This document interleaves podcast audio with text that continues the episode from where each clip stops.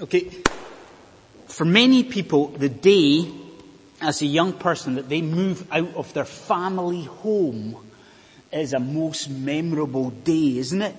You know, the bags get packed up and the taxi comes and they are sort of off to university or college or off to a new job somewhere. And that moment comes where they have to say goodbye to their mums and their dads, say goodbye to their parents. A memorable moment, I reckon, but it can be, I'm sure there's a bit of joy there somewhere, but it can be a poignant, it can be a bit of a sad moment.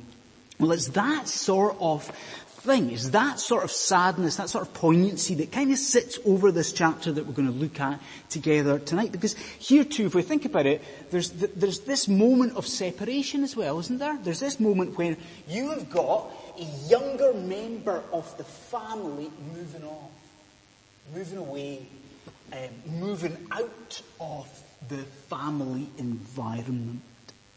Now, I'm sure you'll recall what has happened previously. In the previous chapters, we've seen God speak to Abram. He's given Abram all these wonderful promises of blessing, right? He's told Abram to move off to a new country, and Abram's done that. Then last week, if you were here, you'll remember, what we call it? A sort of less positive episode. Do you remember that? When Abram's sort of faced with famine in the land and he goes off to Egypt. What will we say about what he does there? Well, let's say he makes a mess of things in Egypt, doesn't he? Well, here we're getting to chapter 13. Now, what we find is a return. Now, it's a return to the land, because he's gone from Canaan to Egypt, he's gone back up to Canaan. But it's also a return to God, isn't it? I mean, do you see that in verse 4? Because we're told that, yeah, Abram's gone back up to Canaan, but what he does is he calls once again on the name of the Lord. He's come back to God. So I'll tell you what, here's the plan. This is what we'll do. Let's take chapter 13 in a oneer, okay? And let's really tonight, let's think about what God has to say to us here. And there's three things we'll look at. Here's the first. Let's consider an example of conflict resolution.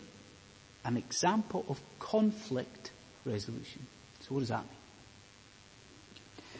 Well, right at the start of the chapter, we're introduced once again to this guy Lot, aren't we? Now, Lot wasn't mentioned in that whole mess, that whole shambles in Egypt. He was there, but he wasn't mentioned. Now, we know who Lot is, don't we? Because we've been told in previous chapters. Do you remember who Lot was? Lot was, what was the relationship? Lot was Abram's nephew. So Lot was the son of Abram's deceased brother Haran. And Lot has gone into Abram's household, and Lot is moving about with Abram. So we know that. But look what we've got here. We find in these verses that a bit of a problem begins. We find a dispute begins between Lot and Abram. So this is a conflict, a dispute, a problem between Abram's herdsman and Lot's herdsman. And it's a problem we can easily pick up that centres on the land. It's a problem that centres on, I guess, the land's inability to sustain all these new flocks and these new herds that Abram and Lot have accumulated. So we get it. There's an issue, okay? There's a problem here. But what are we supposed to learn about it? Well, everyone in the room, I'm sure, knows about the Nobel Peace Prize. Okay? Now, the Nobel Peace Prize is each year handed out, and it's supposed to be handed out to the person who, over the previous, I was reading about this week, okay? And it's supposed to be handed out to the person who over the previous year, over the previous 12 months has done the sort of most work in the name of peace between nations. So that's part of it. But also the prize is supposed to establish the winner of the Nobel Peace Prize as a role model. That's the idea. You know, the winner is supposed to be sort of set up as an example for people to follow, of someone who has really worked for and pursued peace. So it's an example. Now that's the Nobel Peace Prize, but that's exactly what we've got here as well. Because in this conflict you've got, Genesis 13, this problem with Lot, what we see is Abram being set up as an example. And he's been set up as an example for this great nation that he is going to father. And he's been set up as an example, not just of someone who values peace, but Scripture, God is setting Abraham up as one who actively takes steps for, actively works towards peace. So the question we've got to work out is, what does he do? How does Abram here pursue peace? What is it that he does that's setting this example? And there's a few things. First of all, think about this. In conflict here, Abram takes the initiative. So in this problem that you've got, Abram makes the first move. I wonder, do you see that? Like, try and sort of imagine what this problem was like. Now, you've got all these herdsmen here. I don't know much about herdsmen, but I'm pretty sure they don't seem like the most peace-loving guys in the world here, you know? And you've got to imagine, if you will, tonight, the tension that's in this camp here. But do you see how Abram deals with it? He does not let this situation kind of fester and settle. You know, these people are bickering. You can imagine it. It's all getting really tense. He doesn't do what we would do. He doesn't kind of huff and say, well, I'm not speaking to Lot if Lot's not speaking to me. Abram doesn't do that, does he? No, have a look. He goes to Lot. He makes the first move. Verse 8. Let's not have any quarrelling between you and me. So in conflict, in a situation of problem, Abram's making the first move. Okay, something else. We see that in conflict, Abram also reminds Lot of the bond that they share, of what they have in common. You see, from Abram's point of view, he doesn't want something like this to cause problems. He doesn't want a lack of grass to ruin what is such an important relationship, does he? He doesn't want something kind of just so trivial to ruin such a loving and close relationship. So what does he do? Yes, he goes to him, but he also reminds Lot, we're close, we love each other, man. You know, we're family. Look what he says. He says, verse 8, we are brothers. So he reminds Lot of what they share. And then lastly, and I genuinely think this is the most remarkable thing, in the pursuit of peace, Abram rescinds his rights. He gives up his rights. Because, you see, Abram was, what do we know about Abram? We know that he was Lot's elder. We know that he was Lot's uncle. We know that Abram was the leader of this ever-increasing tribe, this clan that's moving about the place. And what does that mean? Well, in this culture, it means that Abram's the man. He's the main man. He's the guy that calls all the shots. Abram asked the elder. He decided where these people go. He decides what they do. And yet, what does Abram do here? He gives up all that. He gives up his rights. And effectively, he says to Lot, do you see it? Effectively, he just says, Lot, okay, tell you what, I should have the choice. You choose. You choose. You have a look at the land. You decide where you want to go. So we've got Abraham taking the initiative, making the first move. That's bold. He's also reminding Lot what they share, but also he's given up these rights. Now, here's what we've got to get straight. What have we just seen? We've seen that Abram's being set up as an example for the great nation that he will father. But what does Paul tell us in Galatians 3?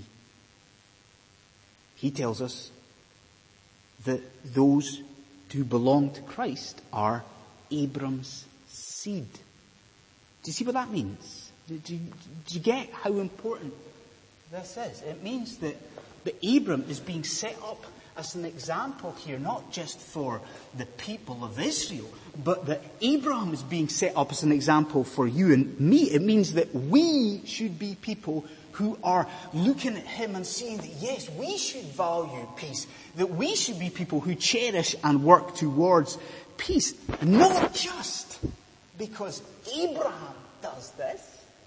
We should work for peace because peace is at the core of the very character of God. Hebrews 12, make every effort to live in peace with all men. That the Christian life is to be lived in this constant pursuit of peace, and I tell you this, especially amongst the family of faith. So I'll tell you what, let's bring this down and let's get real just for a moment.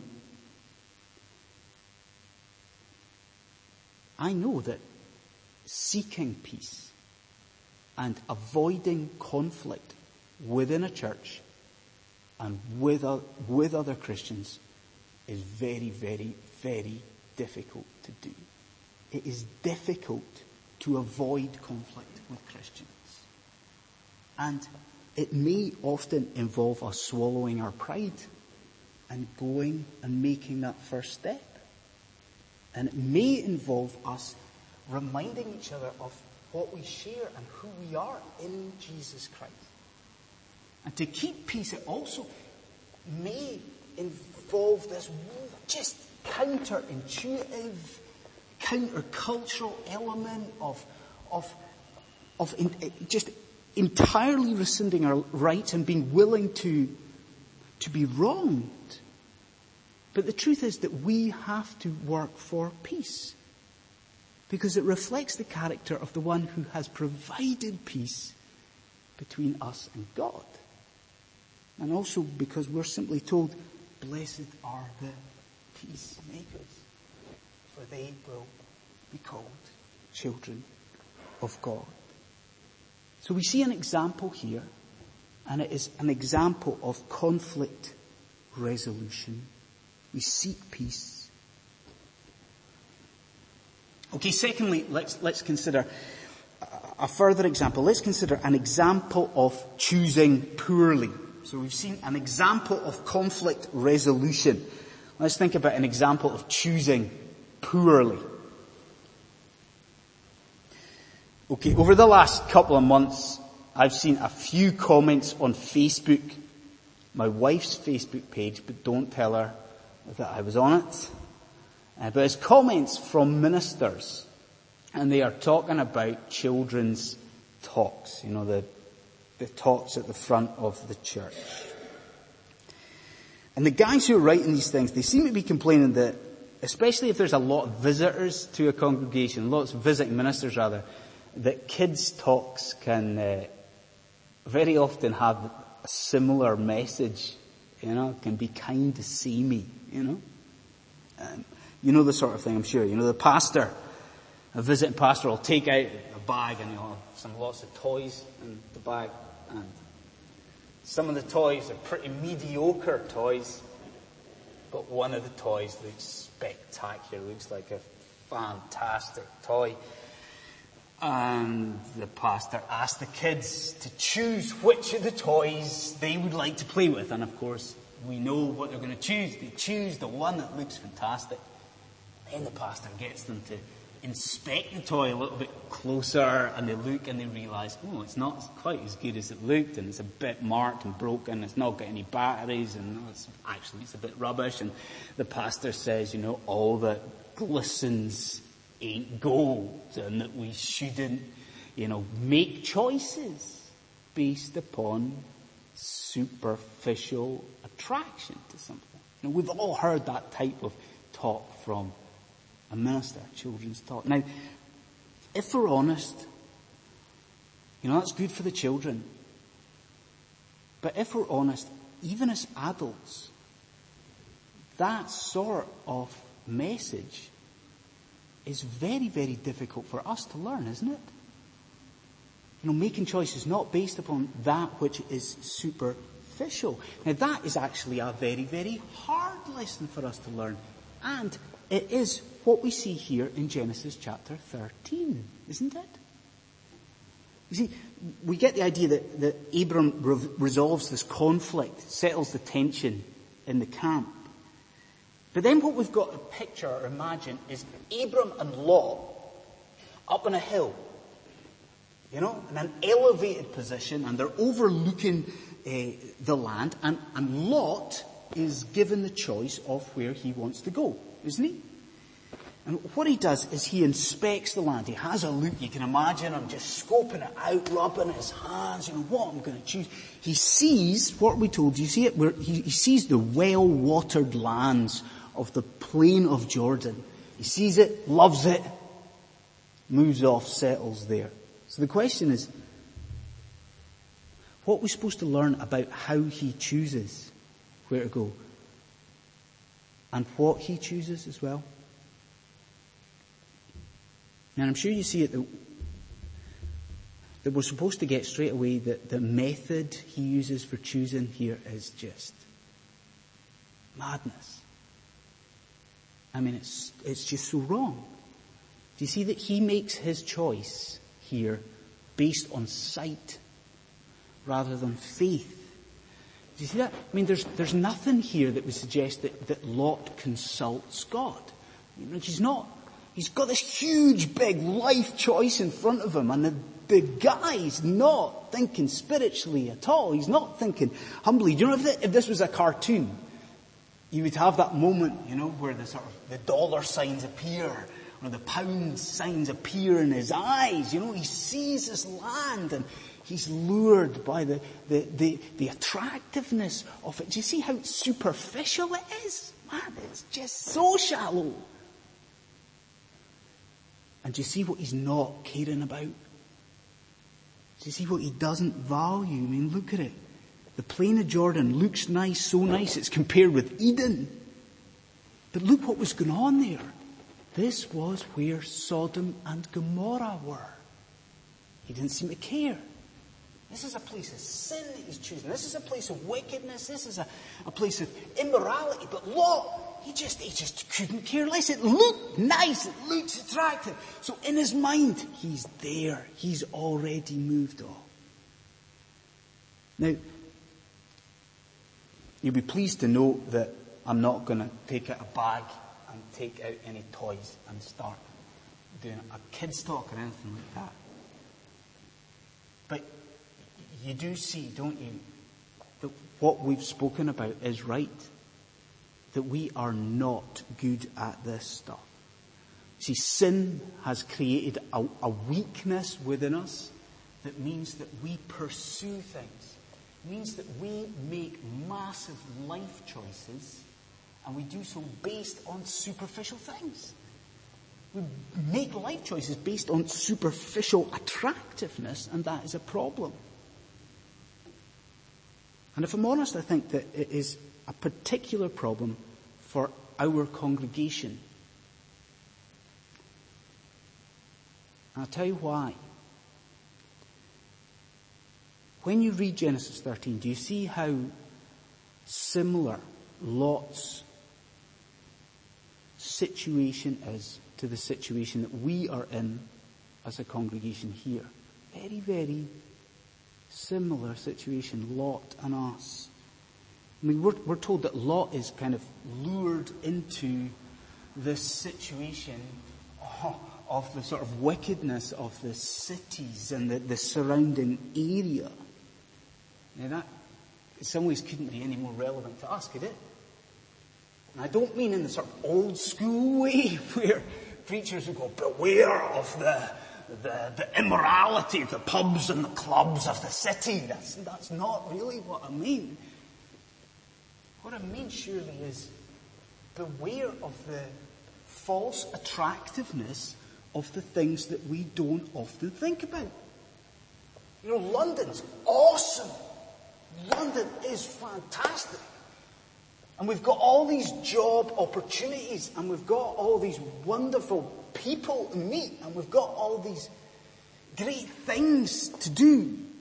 But at the same time, that also means that as Christians, we've got to be very, very careful about that.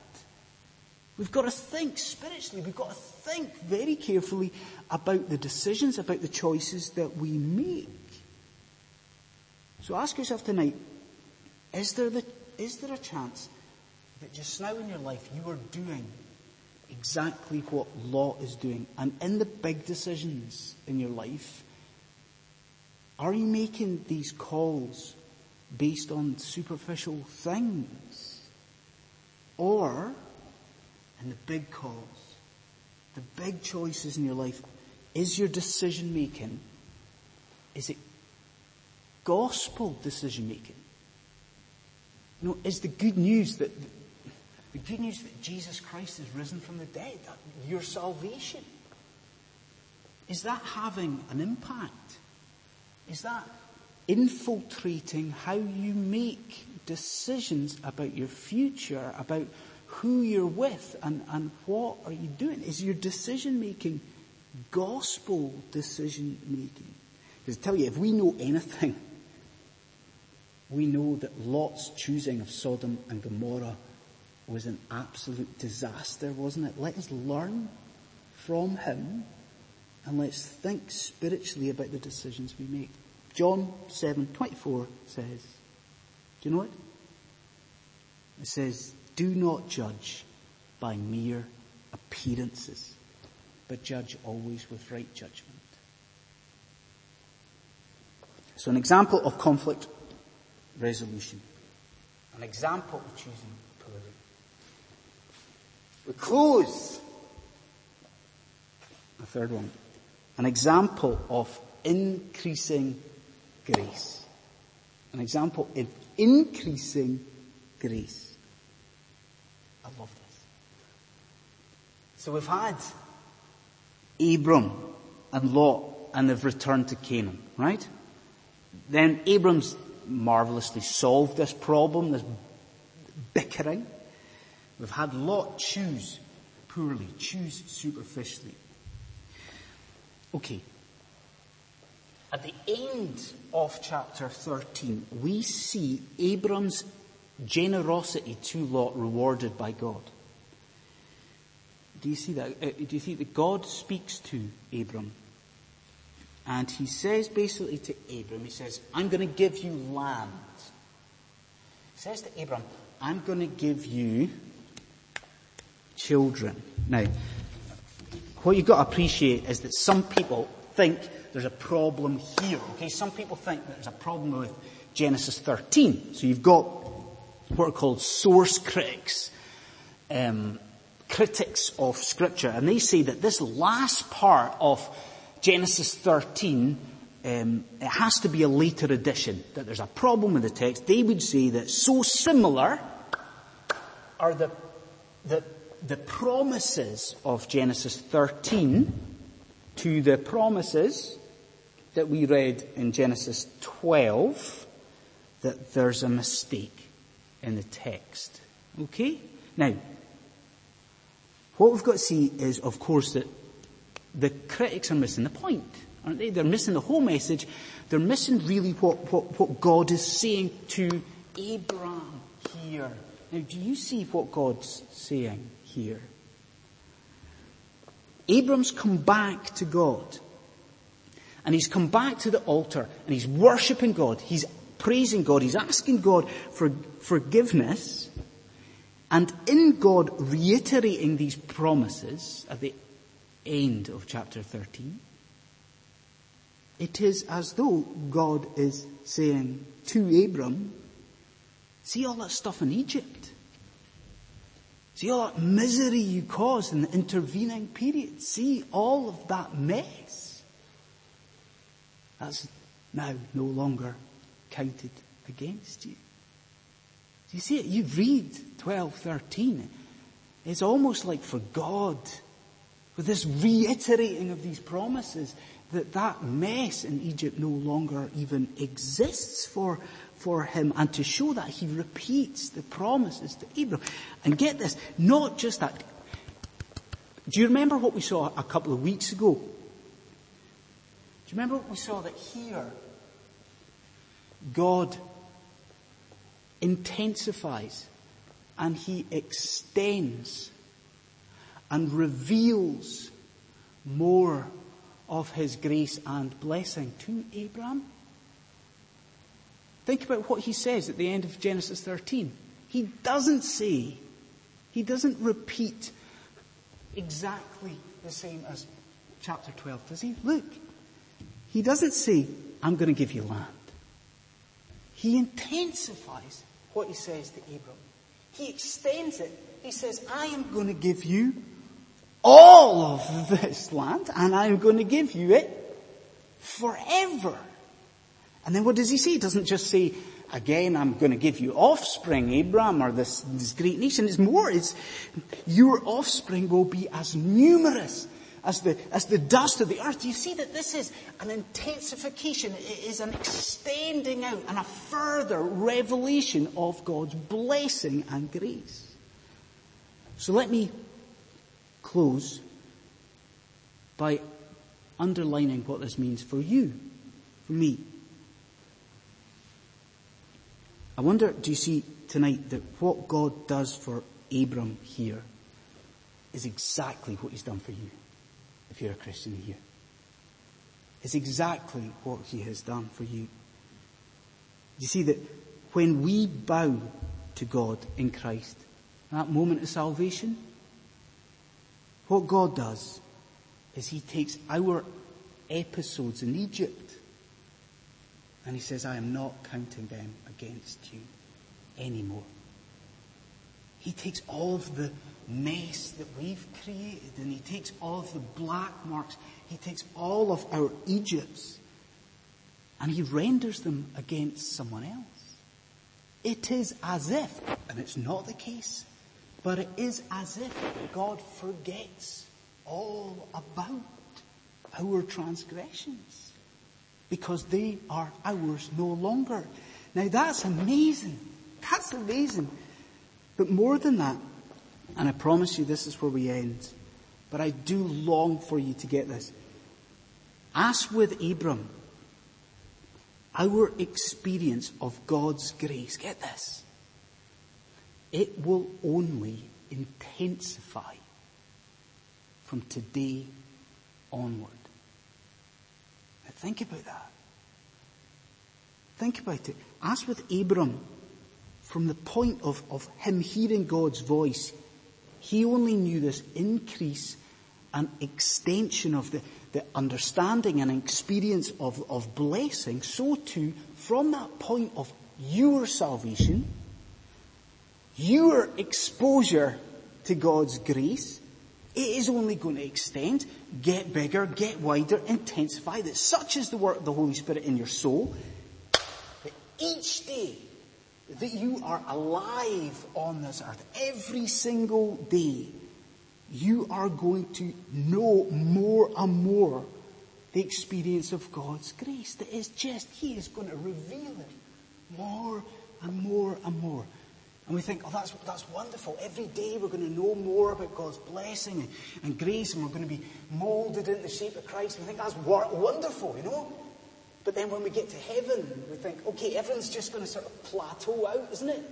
We're going to get to heaven, it's going to be joyous. We're going to get there, we're going to see our Savior, and we are going to be perfect, and everything's just going to be at a standstill and constant. No. That's not how it's going to be. Do you see that each day that we spend in glory for eternity every day is going to be a greater day than the day before. Such is the limitless, the boundless character and love and goodness of God. Every day, a better day than the day before. We're just going to take step after step after step after step into the majesty, into the goodness and the love of God from today. From today onward, every day, forevermore. Does the grace of God not just take your breath away? Does it not? No wonder. As we leave Genesis chapter 13, do you know what we see? We see Abram bound down, picking up stones to build an altar to praise his God. He had, as we do tonight, all the reason in the world to praise his God. Let's pray.